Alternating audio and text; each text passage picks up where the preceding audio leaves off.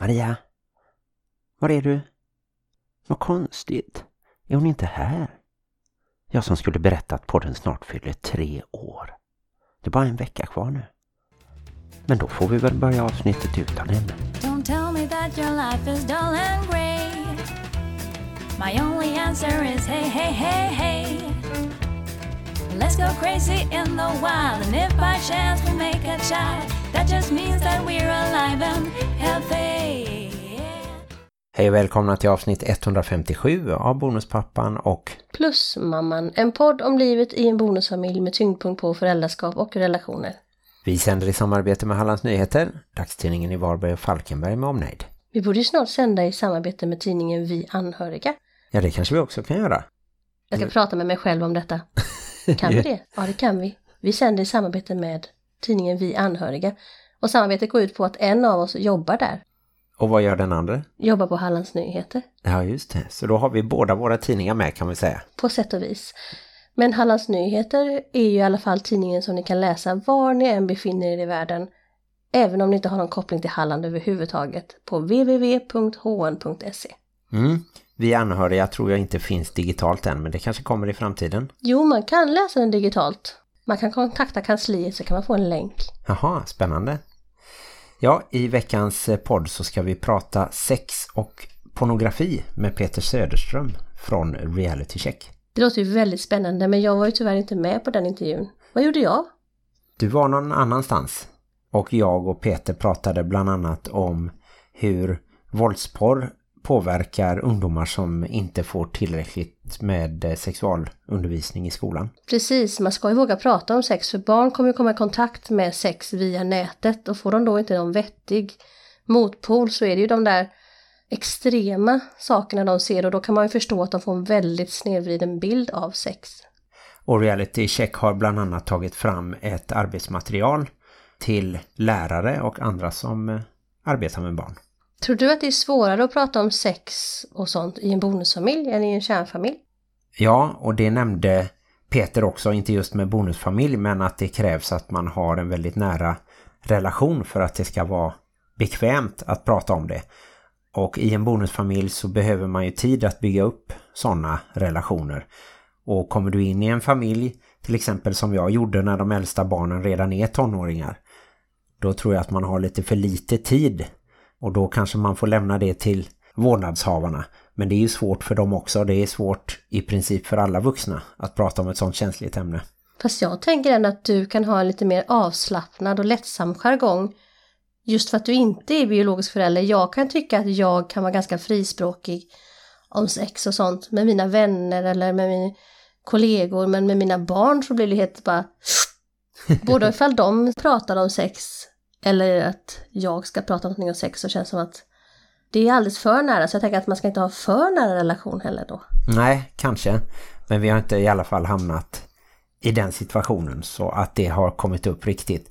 Och detta just som reality check arbetar med är ju då pornografi och eh, hur det också är kopplat till eh, sexhandel och annat. Mm. Okej, ja, det låter ju väldigt intressant. Men först ska vi väl ta lite om veckan som har gått. Det brukar vi ju göra så här, hur det har varit i våran bonusfamilj. Ja, kan inte du berätta var du just har varit och även Lycke? Ja, det är ju mors dag idag och jag har precis kommit hem från akuten. Det är som tradition vi har att vi spenderar mors dag tillsammans, jag och min son. Förra året var det på bio och idag var det på akuten. Ja, men det var ingen större fara med honom. Nej, han hade en spricka i armbågen efter en skatingvurpa.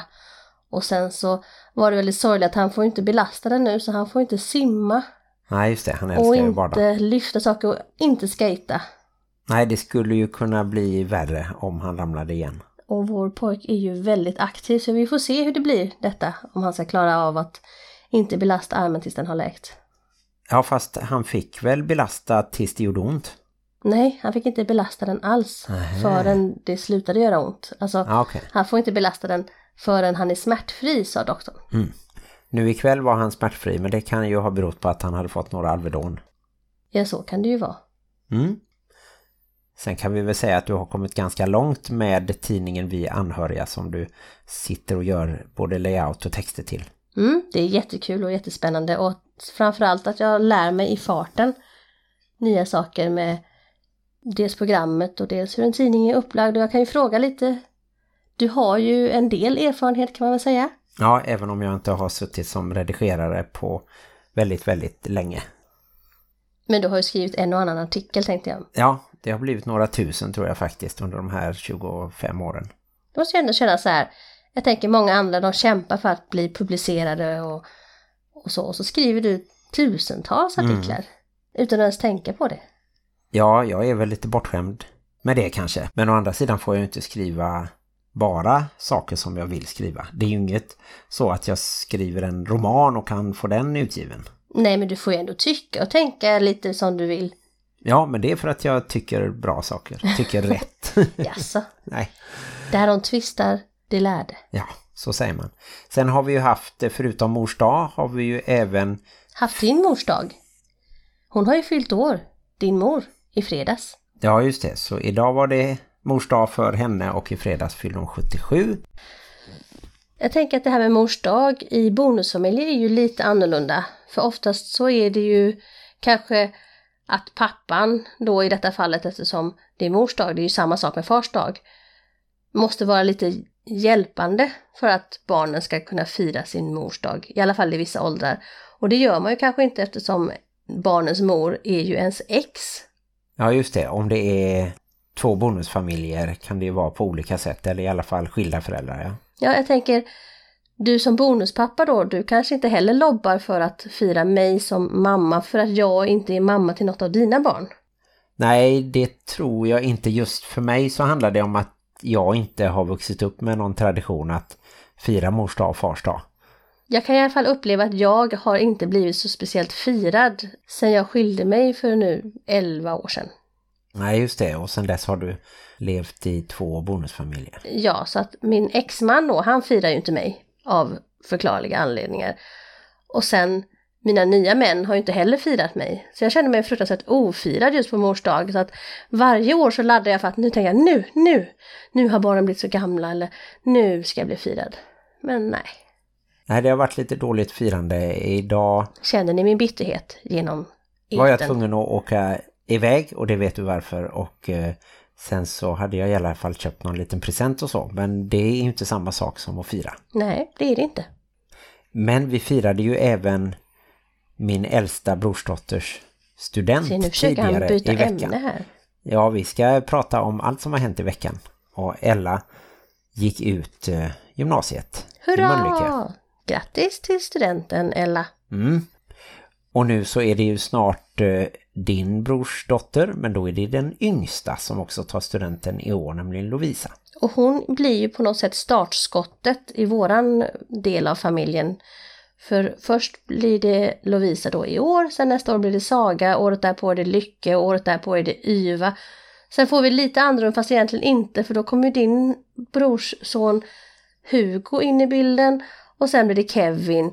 Sen får vi lite andrum och sen blir det Helle. Ja, och så är det ju dubbelt eh, när Lycke tar studenten eftersom Kerstin, min andra brorsdotter, också gör det samma år. Plus alla andra som är i periferin som pojkvänner och flickvänner och Tess är ju lite som ett barn till oss också känns det som. Ja, just det. Och det blir ju också då om två år. Kan inte vi åter... Alltså, jag tänker så här med återanvändning. När vi är på en student då så bara samlar vi in alla såna här flaggdekorationer och, och så sparar vi det till nästa år. Så sparar vi pengar och miljön. Ja, vi kan slå ihop till ett jättestort eh, firande. Precis, vi säger till alla. Vi kommer att fira år 2030, då firar vi allihopa samtidigt. Det är okej. Ja, just det. Men då är de väl gamla nog att eh, ha jobb och egna pengar och kan betala sitt eget Det studentfirande. blir perfekt. Det blir ju bara bättre och bättre det här. Mm. Har vi något mer som vi behöver berätta eller ska vi gå vidare till intervjun? Ja, jag tycker vi kan gå vidare. Ingenting som vi inte nu kommer ihåg är värt att nämnas. Så är det nog. Då kommer intervjun här med Peter Söderström från Reality Check.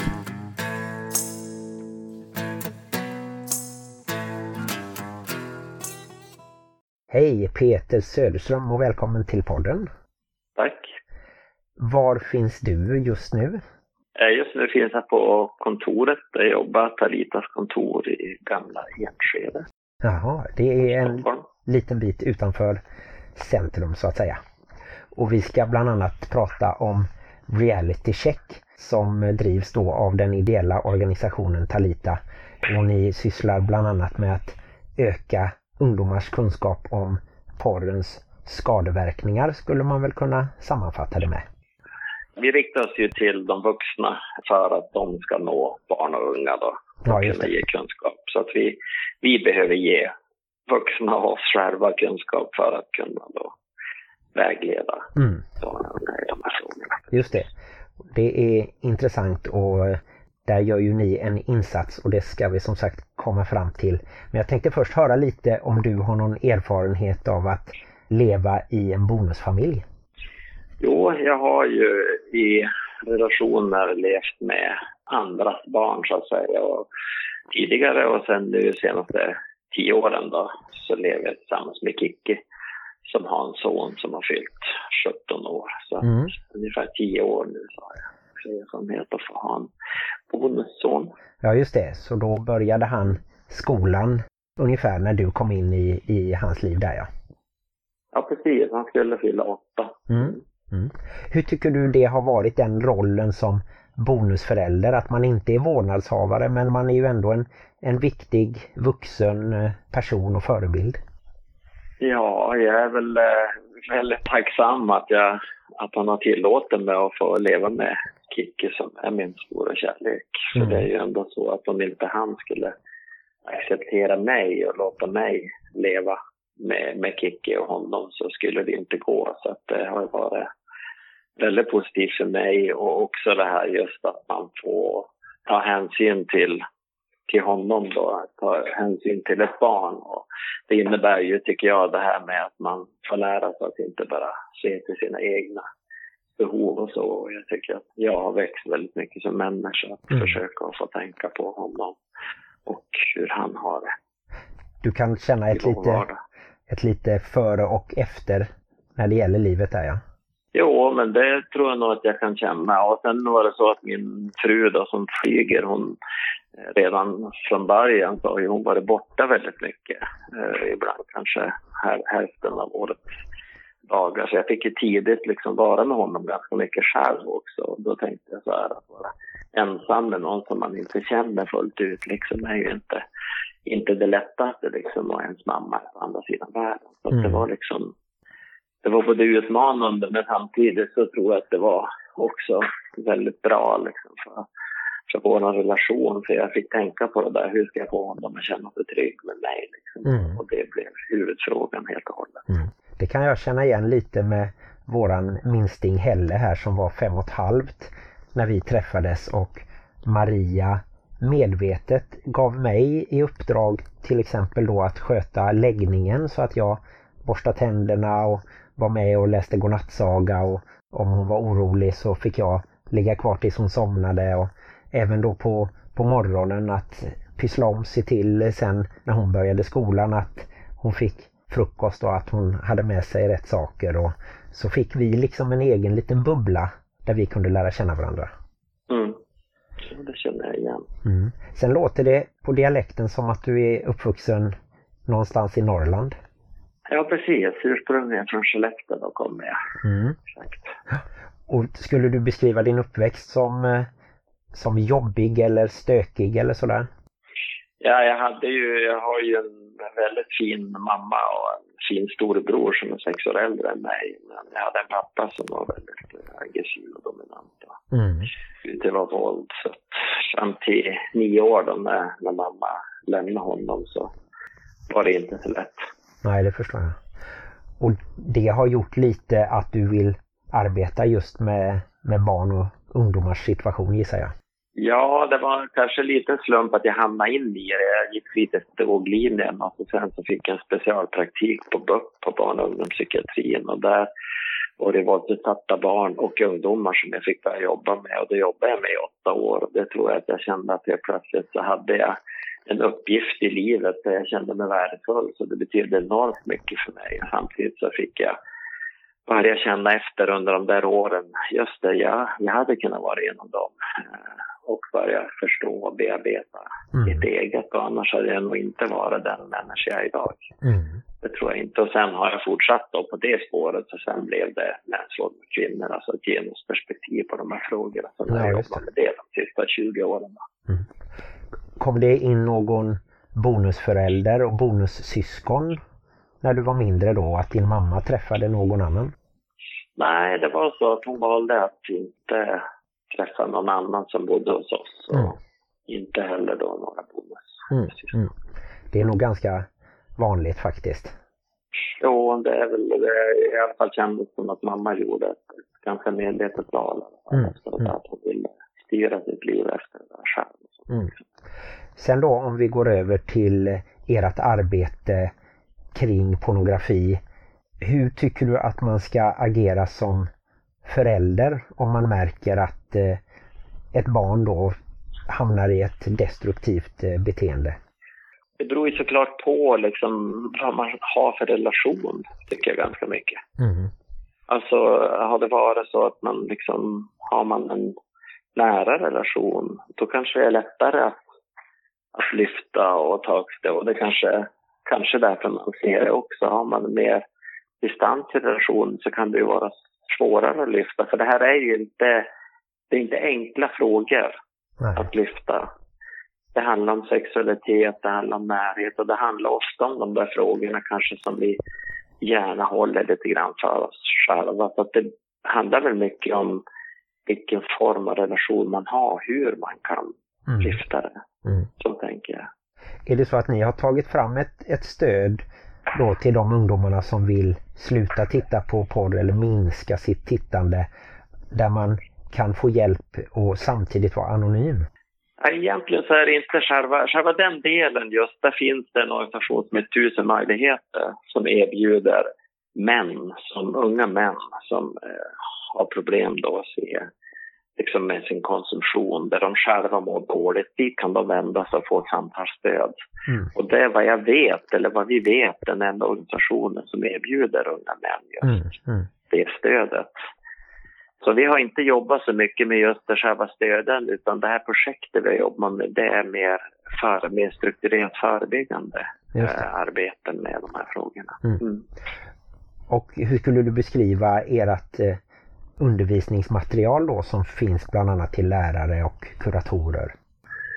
Ja, alltså vi fick ju pengar av arvsfonden för att ta fram det materialet för att det inte fanns något sådant material. Det fanns inget strukturerat metodmaterial för vuxna att kunna adressera frågan om pornografi Mm. och lyfta den och hjälpa barn och unga att se vad pornografin innehåller och förstå dess skadeverkningar. Så att det var själva utgångspunkten varför vi tog fram ett sånt här material. Då har vi försökt att bygga det på den forskning och den praktik då som, som finns.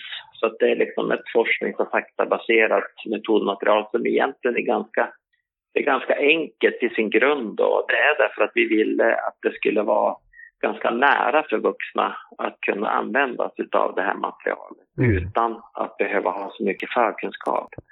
Därför att den här frågan är nog utmanande så att eh, därför så får det inte vara för stort steg. Det får inte vara att man ska ha tio, tio olika gånger och allting är strukturerat och du ska följa en, en, en nästan en utbildningsbok eller någonting. Utan vi har gjort det som enkla övningar som man kan välja ut och ta en övning som kan vara 30-40 minuter så att det ska gå att börja någonstans och sen är det ganska Ja, men det är ganska strukturerat egentligen hur man kan göra det här. Så att man kan som läsa sig till hur man gör det utan att behöva så att säga ha så mycket egen förkunskap. Utan man kan använda sig av den kunskapen som finns i, i varje del av Mm. det här materialet. Så det har varit lite tanken va, att det ska vara enkelt. För vi vet att det är utmanande för vuxna att, att lyfta den här frågan. Ja, ja.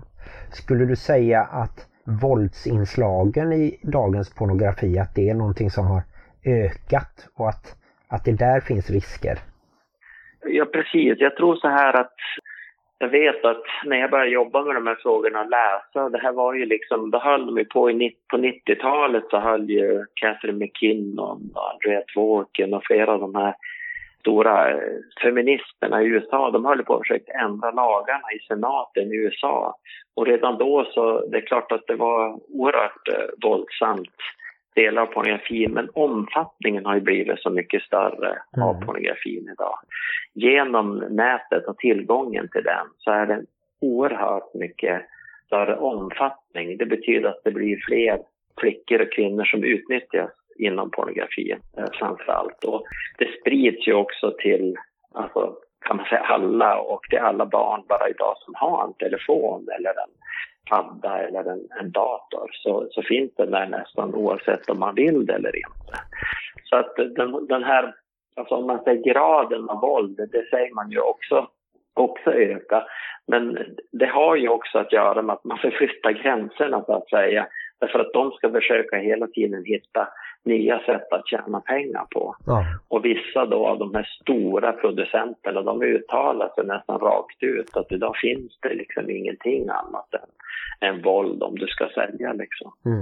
Mm. Så att i princip så är majoriteten idag, redan för tio år sedan var nio av tio filmer fyllda av olika former av aggressivt beteende, mm. våld och psykiskt och fysiskt. Och idag är det mycket värre. Så mm. mm. Och har man märkt då att det blir lite som att porren ersätter en mer realistisk sexualkunskap och att de som konsumerar mycket porr att de påverkas i sitt eget beteende då? Jo, precis. Alltså, jag menar, det som vi står inför idag och det som är väldigt tydligt är ju det att det som vi kallar för sexualundervisning idag i skolan, det fungerar väldigt bristfälligt. Ja. Och är väldigt upp till att det är egentligen rektorer som ska se till idag att alla elever ska få en, en god eh, sexualkunskap. Men det här brister väldigt mycket för det är många lärare, de får ingen kunskap i lärarutbildning om det här. Och därför är det väldigt få lärare som självmant säger sig att de vill ta de här frågorna. Mm. Och då blir det på enskilda skolor som vissa engagerade lärare kanske tar i det här. Men inte ens på den skolan så får alla elever de som ska ha den här sexualkunskapen. Och, och, och, när man då har sexualkunskap kanske man inte lyfter pornografin heller. Så att det, det är ett jätteglapp här och då blir det lite grann utlämnat. Men vi vet att det finns ju skolor såklart som har filter idag, men mycket är ju oreglerat. Så det, det, finns i telefoner, det finns i papper och det finns där runt om hela tiden. Och man mm. säger idag, de unga som vi pratar med säger att det är den så kallade sexualkunskap vi får. Det är genom pornografin. Mm, mm. Mm. Går det att mäta och forska just kring hur då tonåriga pojkar själva agerar om de blir inspirerade av det de har sett? Ja, alltså det finns ju faktiskt studier ganska lång tid. Alltså det finns hundratals studier som är gjorda under 50 års tid och som visar ett otvivelaktigt samband mellan hög porrkonsumtion hos killar och män och ökad sexuell aggression mot kvinnor och tjejer. Mm, mm.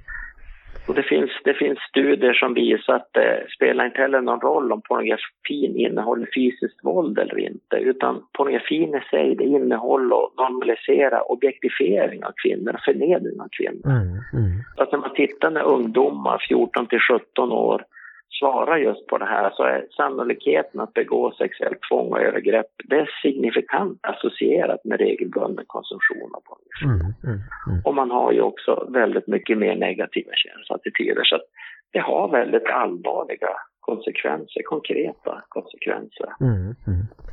Jag antar också att det måste vara väldigt svårt att arbeta mot en så ekonomiskt stark liksom industri att porren är så spridd och det handlar om sådana enorma summor. Så att eh, den drivkraften att producera porr, att den är svår att, eh, att motverka. Absolut, det är ju det om man tittar man på polisen då som jobbar om man säger med alltså kopplingen mellan människohandel, prostitution och pornografi idag, den är så intimt förknippad och det är ju knutet också till väldigt mycket organiserad brottslighet. Så att, som du säger, det är så stora pengar i det här. Jag tror att det är bara vapenhandeln som man kan nästan jämföra med det här ja, idag. Ja. och människor de kan ju utnyttjas och säljas om och om igen också. Mm. Så att där finns det också sån där vinst. Så att visst, det är väldigt stora krafter som, som vi kämpar mot. Men vi känner ju att äh, det är också många som kämpar så man, man känner att det måste komma en dag när man ser att det här är så tokigt som det bara kan bli och Ja. att det måste stoppas. Mm. Kan det finnas någon slags positiv pornografi som någon slags motbild? Alltså när man tittar, vi utgår ju från en forskning som finns så det kan finnas sådana, alltså om man tänker så här att porren har ju blivit liksom, det, det är så förknippat liksom med objektifiering av kvinnor och lite grann det här vad män ska göra med kvinnor. Så även i porr som inte direkt då utövar fysiskt våld så finns det ändå en underton lite grann att männens sexualitet på något sätt är norm. Det är vad män gör med kvinnor Mm. sexualitet. Så att det här ömsesidiga och det här liksom eh, utforskande, nyfikna, vet, så här, känslosamma där man visar och där det är glädje och så. Det är någonting idag som när, forskarna tittar på det här att det är sånt här som det är väldigt svårt att hitta någonting sånt. Ja. Och det är verkligen det man önskar ju ingenting heller, vi som jobbar med det här, vi önskar ju ingenting hellre än att vi ska kunna, ska kunna ge våra barn och ungdomar, att vi vuxna också ska få åtnjuta liksom en sexuell eh, hälsa, om man nu får säga så, med liksom WHOs definition som är fri från diskriminering, tvång Mm. våld. Alltså som verkligen innebär det här med närhet på, på ett liksom ömsesidigt sätt. Mm, mm. Och jag antar att ni är medvetna förstås om den då sexualdriften som människan alltid har och, och just att porr började skapas nästan så fort som man kunde framställa olika former av bilder och så. Så det, att det finns ju någonting där som kanske inte går att stoppa men att man då ska få det i en form som inte blir negativ. Nej men precis, jag tror att det, det här hänger ihop väldigt mycket. Absolut så är det ju så att det finns en nyfikenhet alltid funnits och närhet och sexualitet är alltid väl någonting som betyder mycket för människor och så. Men just pornografin är ju också skapad i ett samhälle där kvinnor värderas lägre än män. Mm, mm. Och att kvinnor då ska användas och har använts, om vi tittar historiskt, som, där man har skilt åt på kvinnor som har varit äkta eh, hustru, som man kallar det, och de som inte har varit det, och då har de kunnat vara horor. Man skilde tidigt på horor och madonner. Ja.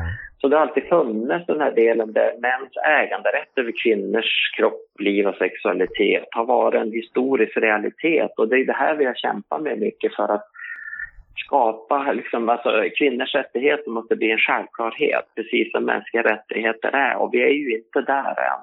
Nej. Och det är därför vi tror att just den här formen då som man där man skildrar porr och så, att den, den är inte i närheten av att, att vara jämställd därför att vi har inte samhällen som är jämställda. Nej, nej. Men då är ni inte emot all porr av definition så att säga? Nej, alltså det måste, det måste ju såklart gå att, att liksom, det är precis som att, vi, att det finns mycket relationer som bygger på ömsesidighet, närhet, samtycke, nyfikenhet och där man respekterar varandra. Mm, mm. Och då måste det ju också finnas sån sexualitet. Men den här industrin ägs ju och styrs ju av människor som inte är intresserade av just respekt och Nej. ömsesidighet och närhet utan de tjänar pengar och där ser man som att man har rätt att Mm. exploatera och utnyttja framförallt kvinnor och barn. Mm, Det är också mm, mm. män som utnyttjas i det här. Finns det de som tycker att en sån här debatt får inslag av någon slags moralpanik på samma sätt som när det förr diskuterades videovåld och rollspel och hårdrock och, och sånt här? Eller har ni de flesta med er på eran sida? Jag tror så här, alltså absolut, det är ju eh, en del motståndare är det ju så som pratar om att det är moralistiskt. Och de pratar att det här är eget val och det är liksom att man väljer och så. Men vi kan säga att om vi kommer med den kunskap som vi har från den forskning som finns, om vi, oavsett om vi träffar politiker eller beslutsfattare eller en grupp lärare eller det kan vara en grupp föräldrar, så tror vi att det är få som lyssnar på oss och lyssnar på den kunskapen som finns om pornografins innehåll och skadeverkningar som går därifrån och tycker att yes, det här är något som är positivt och Mm, respektfullt. mm. Jag tror att det är en kunskapsfråga. Ja. Finns det något alternativ till pornografi? Eh, eh, Eller vad kan man liksom hitta just för den här gruppen ungdomar då? det är det som är svårt liksom. Men jag menar om man tänker då att det finns ungdomsmottagningar, det finns ju såklart eh, tjejjourer, det finns organisationer, en organisation som vi har samarbetat SNAF, sexualundervisning vi aldrig fick. Fyra gymnasietjejer som reagerade på den bristande sexualundervisningen och de är ute och möter och pratar jätte, med jättemånga unga människor. Och de har ju kunskap som ligger väldigt nära ungdomarna själva för att de är ganska samålders. Och, och där kan man verkligen se liksom hur de kan ge en annan bild av de vill prata om det positiva med sexualitet men de säger att de kan inte göra det. De måste först prata om pornografi. Det går inte att prata om just de här positiva delarna Ja. det finns liksom de som står för det, men jag tror kanske inte att jag kan ha någonting att rekommendera just det som det handlar om i bild och så. Det fanns Nej. väl undervisningsfilmer förut som gjordes med liksom tanken att man skulle lära ut och sånt där. Men, men däremot finns det många engagerade unga och organisationer som jobbar med att försöka ge kunskap om, om vad en respektfylld och, och liksom ömsesidig sexualitet kan vara. Mm, mm. Sen tänkte jag just den här kopplingen till sexhandel och den senaste tiden så har ju både en kändis, en tv-programledare och en högt uppsatt politiker här i Halland erkänt sexköp och, och det har ju startat eh, en ny debatt om det. Tänker du att det är positivt även för eran eh, ambition? Absolut. Talita som jobbar med överlevare som människohandel, prostitution och pornografi, de har ju huvudsakligen i deras verksamhet en rehabiliterande stödverksamhet där de har ett slags eh, två år så följer de de här kvinnorna som har modet och styrkan att, att kliva ur, stöder dem. Och de såg ju det här hur också det kom många kvinnor till dem som just hade blivit filmade inom pornografin och hur de till och med hade svårare trauman än människan just på grund av att filmerna finns alltid kvar. Mm. Så att just den här kopplingen mellan och att många gånger så är det samma som utnyttjar dem. I människohandel så kanske de också filmar dem och sen i prostitution så vill de att det ska filmas och sen säljs det också som pornografi. Så att de här delarna hänger så himla nära ihop så att just att det lyfts upp som det har gjorts nu så tycker vi att det har varit sällsynt mycket bra kunskap så att säga som har lyfts fram från många olika aktörer i frågor just kring att köpa kvinnor liksom, Mm, mm. som är helt tokigt. Så det, det tycker vi är väldigt viktigt Mm. och hänger verkligen ihop med det fina. Och sen är det väl fortfarande så att det är väldigt få som döms för sexköp i relation till hur många som faktiskt eh, begår det brottet. Precis, det är ju framförallt som vi har förstått att det är normgivande lagstiftning och att just det här att det ska att själva skammen att bli liksom påkommen att man då har köpt en annan människa är i det här första steget någonting som har varit viktigt och sen just att det har varit en låg påföljd så att säga. Mm. Det är en annan del i det här och jag vet att det debatteras ju där om det ska bli strängare straff för att just betala för att utnyttja en människas kropp. Mm. Mm. Och då kan vi som sagt också avliva den här myten om den lyckliga porrstjärnan som är rik och framgångsrik och inte verkar ha drogproblem eller, eller vara tvingad eller någonting. För det är, det är egentligen en falsk bild som målas upp av pornografin. Jo, och hela den här industrin vill ju gärna försöka att visa upp och det finns ju också de som kallar sig att de jobbar för, de vill kalla det för sexarbetare eller sex workers rights de ska försöka att jobba för kvinnors rättigheter istället för att se hur de kvinnor som finns inom prostitution och inom pornografi, hur utsatta de är. Vi vet ju från forskning att det visar att det är de som kommer från socioekonomiskt väldigt svåra förhållanden de är nästan alltid redan utsatta för olika former av sexualiserat våld som barn eller som tidigt som unga. Ja. Så att jag tänker att hela den här gruppen och många gånger så är det också från marginaliserade grupper som i Tyskland där man har räknat att man har ungefär en miljon prostituerade så är det nästan inga kvinnor som finns inom den här världen som är, är tyskar, Nej. alltså tyskt medborgarskap, utan det är från andra länder Ja, ja. sakligen. Så att det visar den här verkligheten. ja, det är ju deprimerande verkligen men eh, det är skönt att det finns organisationer som eh, arbetar som ni gör för att eh, förbättra det. Och då undrar jag lite om man vill veta mer om Reality Check och Talita. Var läser man på då till exempel på nätet? Ja, vi har ju en egen hemsida. Den är ju lite krånglig. Men vi, man kan ju, talita.se är ju enkelt, den kan man ju gå in på.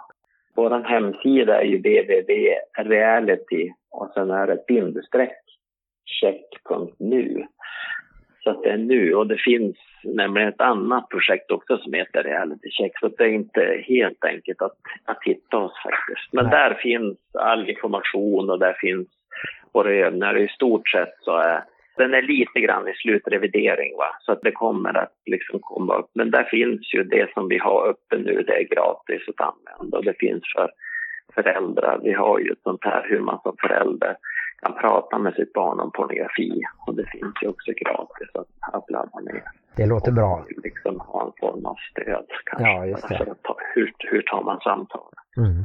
Så reality-check.nu eller ännu enklare då talita.se. Och så Ja. kanske ni finns även på Facebook. Ja, det gör vi.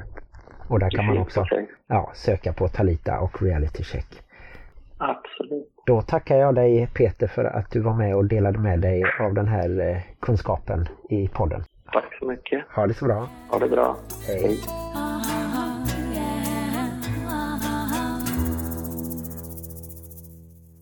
Ja, vi tackar alltså Peter Söderström från Reality Check. Och ni som vill veta mer kan ju till exempel gå in på Facebook eller Instagram eller hemsidan som nämndes. Vi tackar hela Reality Check för deras viktiga jobb och eh, rekommenderar lärare och andra människor som jobbar med barn att ta del av deras material som de har tagit fram. Och så tycker jag att alla ska följa dem på Instagram precis som du sa. Mm. Och nu så hade vi ju tänkt att gå vidare med föräldrabalken och börja på kapitel 11 som handlar om god man och förvaltare. Men eftersom jag alltid somnar när vi gör det så har jag tagit ett enväldigt beslut att vi inte ska göra det. Nej, och det är ju så att det har blivit väldigt mycket torr juridik som inte känns så intressant och som vi inte har något bra att säga om. Så vi kan istället just nu i alla fall hänvisa till sidan lagen.nu för de som är extra intresserade. Och så tittar vi framåt och ser om vi kan hitta lite spännande paragrafer som vi kan lyfta ut och diskutera i kommande avsnitt. Är det inte spännande att Martin kan säga så långa saker utan att andas och utan att låta mig få en endaste liten chans att komma in? Det är en teknik jag har. Jag andas in med näsan samtidigt som jag pratar. Rundandning, precis som vissa saxofonister kan göra så de kan spela en evighetslång ton. Visste Det är alltså det? jazzrelaterat det här. Nej, musik, eh, men det används i jazz Precis, bland annat. jazz är inte musik. Nej, vi har inte fått några klagomål. Det är mest jag som har klagat över att jag tycker att det är så förbarmligt tråkigt. Menar du erbarmligt? Det kändes som att jag sa fel. Erbarmligt. Eller förbannat? Jag säger Tråkigt. förbannat istället. Det är förbannat tråkigt med denna lagtext. Vi var så exade efter vi hade gått igenom hela barnkonventionen för det var kul och intressant och spännande hela tiden, hela förra året. Men detta är bara tråkigt. Fast föräldrabalken började rätt bra där med eh, faderskapsprövning och lite sådana saker. Ja, men sen har det bara blivit snark, snark, snark. Jag tycker det är konstigt att vi inte har blivit översvämmade med människor som har skrivit att sluta! Men nu slutar vi i alla fall, även om ingen har klagat. Vi tar en paus på obestämd tid så får vi se. Men vi kan väl ta min roliga historia i alla fall. Ja, det har vi ju haft i vanliga fall efter föräldrabalken för att lätta upp lite, så det kan vi väl ha ändå. Precis. Inte ens roliga historier lättar upp föräldrabalken. Men nu kommer min roliga historia. Är du beredd? Ja, Det var en passagerare som frågade busschauffören hur kommer jag snabbast till sjukhuset? Du kan hoppa av i svängen här borta. Och då frågade passageraren Är sjukhuset där? Va, Nej, men då kommer du att bryta armen och så kommer ambulansen hämta dig. okej. Den var ju lite halvrolig men det var ändå på en nivå som jag förknippar med Har du hört den förut? Det fantastiska tv-programmet som spelades in i Sundsvall på Ye Old Pub tror jag med Evert Ljusberg bland annat. Om du minns vem han är. Jag vet inte, jag kommer inte in för du säger fortfarande så långa meningar. President i Jämtland. Men den här då? Tandläkare tjänar ju pengar på att laga våra dåliga tänder och sådär. Så varför använder vi de tandkrämerna som de rekommenderar? Ah, du tänker att det är en konspiration, ja. Ah. Nej, det var en rolig historia. Okej. Nej, jag får sluta dra roliga historier. Alla mina roliga historier är fräckisar, men jag fick inte dra någon fräckis idag tyckte Martin. Han tyckte inte det passade. Nej, det tycker jag inte. Nej. Fortfarande. Det är mycket som inte passar sig. Att köpa sex till exempel passar sig absolut inte. Nej, och det nämnde vi också i intervjun, även om vi inte sa exakt vilka två kända personer som det rörde sig om. Det är ju sorgligt. Alltså det är ju sorgligt. Jag tycker att det är sorgligt att det är så många män, oftast faktiskt, som gör det. Även om alltid när man säger det så kommer det någon och säger att kvinnor köper också sex. Jag menar, ja, men det är inte samma sak. Nej, vill du diskutera det eller ska vi ta något spontant annat diskussionsämne? Jaha, vi ska ha ett diskussionsämne nu. Nej men, det är för deprimerande att prata om min ilska över mäns beteende i världen. Jag tycker vi kan diskutera någonting annat spännande. Vi har redan diskuterat om att mors dag inte är en stor högtid i bonusfamiljer. Men ska vi diskutera det här med att det snart är sommar och att man behöver dela upp veckorna mellan sig i en bonusfamilj? Det var länge sedan vi pratade om det. Ja, och hur har det blivit för oss i år? Det har bara blivit så att vi får, vi har ju inga barnlösa veckor längre. De har bara försvunnit i ett moln av extra barn och extra flickvänner och nu har ju våran minstings pappa flyttat till Norrtälje så han kommer bara ha henne två veckor den här sommaren vilket betyder att vi får henne åtta veckor. Jaha. Och det tycker jag är bara kul. Mm. Men man undrar lite hur barnen tycker det är. Men det kommer vi kanske aldrig få reda på. Eller kanske vi får reda på det när de blir stora. Ja, och de stora barnen har ju, tror jag, kommit hit lite oftare också på pappaveckorna än tidigare. Det har blivit en större blandning där. Jag tänker att på sommaren så kan det kanske vara skönt att slippa byta varannan vecka som man gör i vanliga fall. Så jag hade nog som barn kanske kunnat tänka mig att bo fyra fyra över sommaren. Fyra veckor hos mamma och fyra veckor hos pappa. Ja, just det. Egentligen byter man ju varje vecka. Man byter ju en gång i veckan. Så inte varannan vecka alltså. Nej, man skulle kunna säga att man byter varje vecka eftersom man bor varannan vecka. Det har du ju rätt i. Det är fantastiskt att jag kan lära mig någonting nytt varje dag när jag lever med dig Martin. Jag tycker det är härligt. Jag lär mig jättemycket nytt också.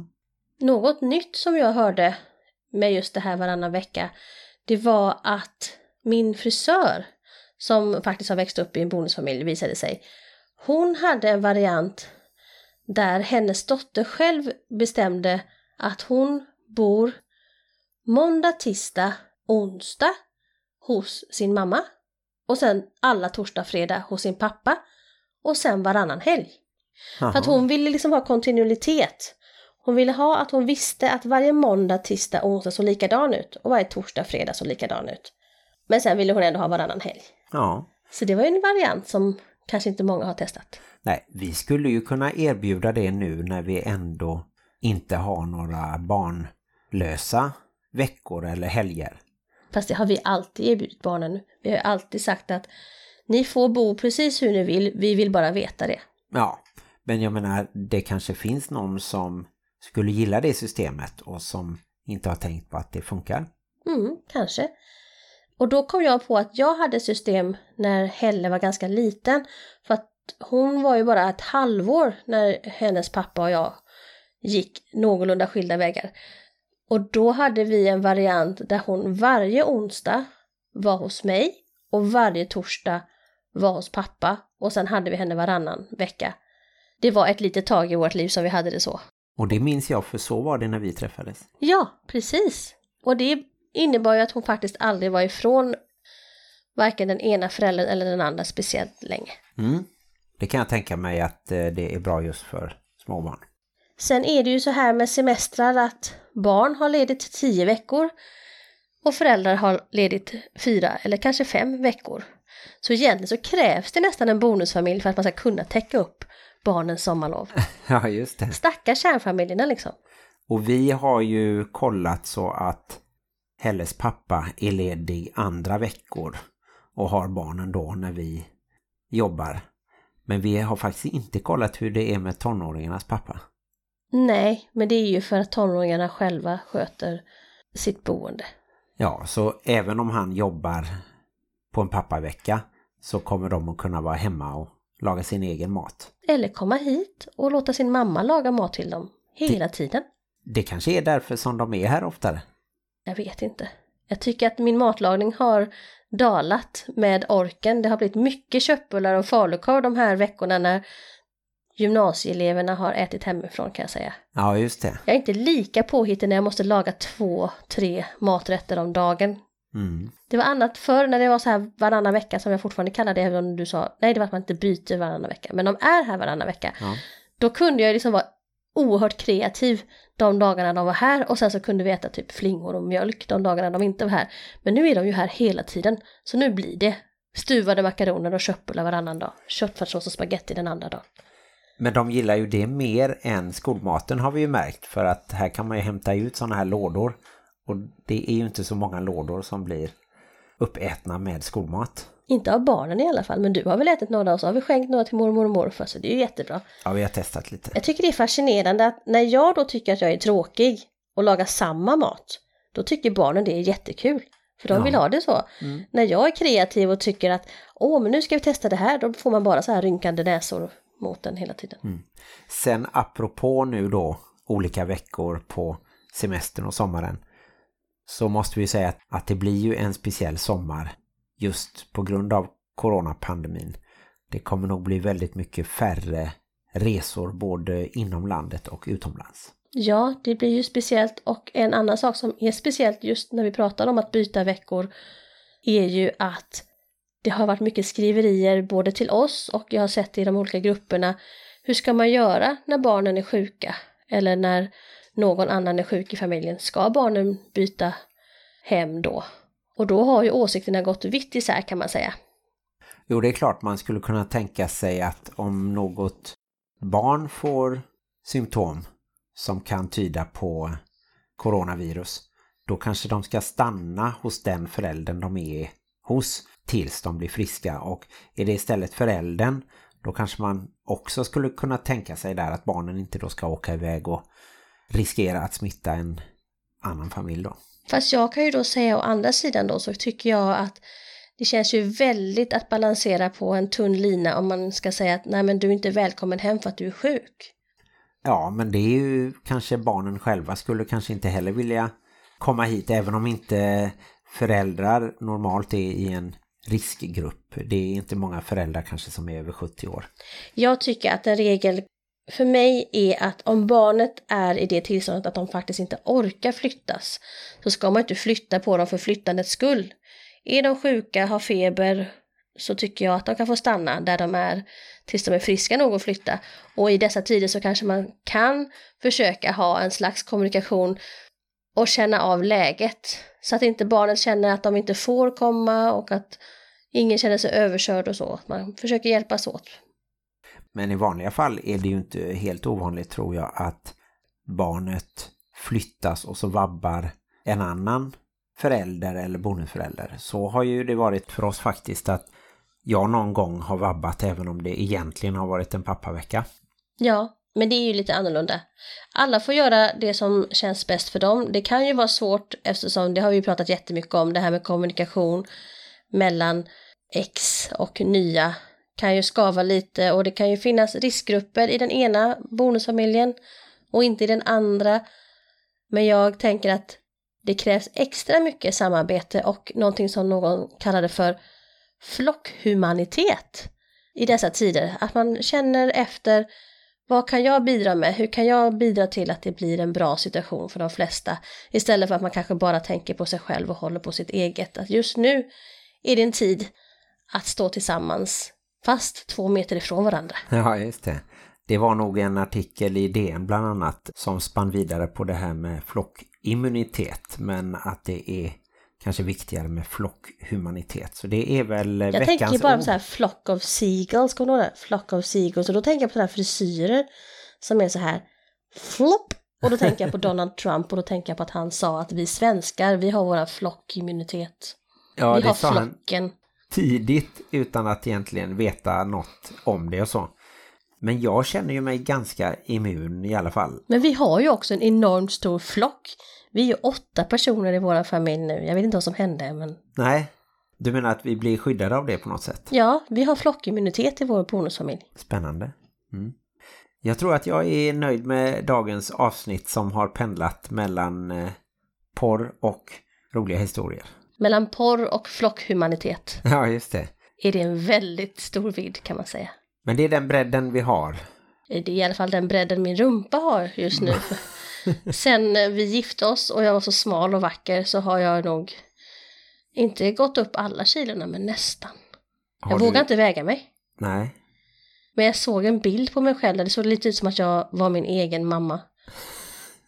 Jag tänkte, åh vilken ung snygg tjej. Åh vilken gammal tant. Och så var båda jag.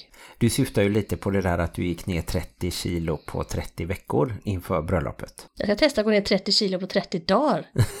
Det går nog inte. att- Robinson-varianten. Jaha, svälta sig nästan då. Extreme dieting. Det finns ju någonting som eh, ett antal kändisar håller på med nu som heter 16 weeks of hell. Åh, det lät kul. Då tränar man hårt och äter väldigt lite just i 16 veckor enligt något speciellt system. Så det kan du ju testa om du vill. Jag tror vilken människa som helst som tränar hårt och äter mindre i 16 veckor skulle gå ner i vikt. Så att Ja, så är det säkert. Vi får se hur det blir med våra olika kommande träningsprojekt. Det kommer vi också att prata om. Hör gärna av er till oss på våra sociala medier. Instagram, där heter vi bonuspappan.plusmamman och på Facebook bonuspappan och plusmamman. Mm, det stämmer Martin. Och där finns även Bonusfamiljernas diskussionsgrupp. En grupp där man kan diskutera högt och lågt och vitt och brett. Och gärna olika åsikter gillar vi ju, bara man håller en god ton. Mm. Ansök om medlemskap eh, om ni inte redan är med i den gruppen. Alla får vara med om man inte är ett äggkonto. Nej, det är det enda vi kollar så att man faktiskt finns i verkligheten. Kollar du så att de verkligen finns i verkligheten? Åker du hem till dem och säger Hej, det är jag som är bonuspappan och jag ser att du har ansökt till att vara med i vår bonusfamiljegrupp. Jag skulle bara kolla att du finns i verkligheten. Inte rent fysiskt, men det kanske är en idé om man hade obegränsat med tid och pengar. Och corona inte fanns. Nej, just det. Vi har även en mailadress, bonuspappan.plusmamman gmail.com. En onödigt lång e-mailadress men ändå väldigt logisk. Ja, det tycker jag. Och vi försöker faktiskt svara på så många som möjligt men om vi skulle missa någon någon gång så bli inte ledsna, det är inte med mening. Nej, maila en gång till i så fall. Ja, gör det, mejla en gång till. Och glöm inte att livet i bonusfamiljen kan vara besvärligt. Men också härligt. Hej då! Alltså jag vill inte säga hej då på det sättet, jag har sagt det förr. Ja, kan du inte komma på ett nytt hej då? Kom på ett nytt hej då. Vi har testat ett nytt hej då en gång. Ja, jag vet, men jag är allvarlig. Det här är allvarligt. Jag vill inte säga hej då sådär.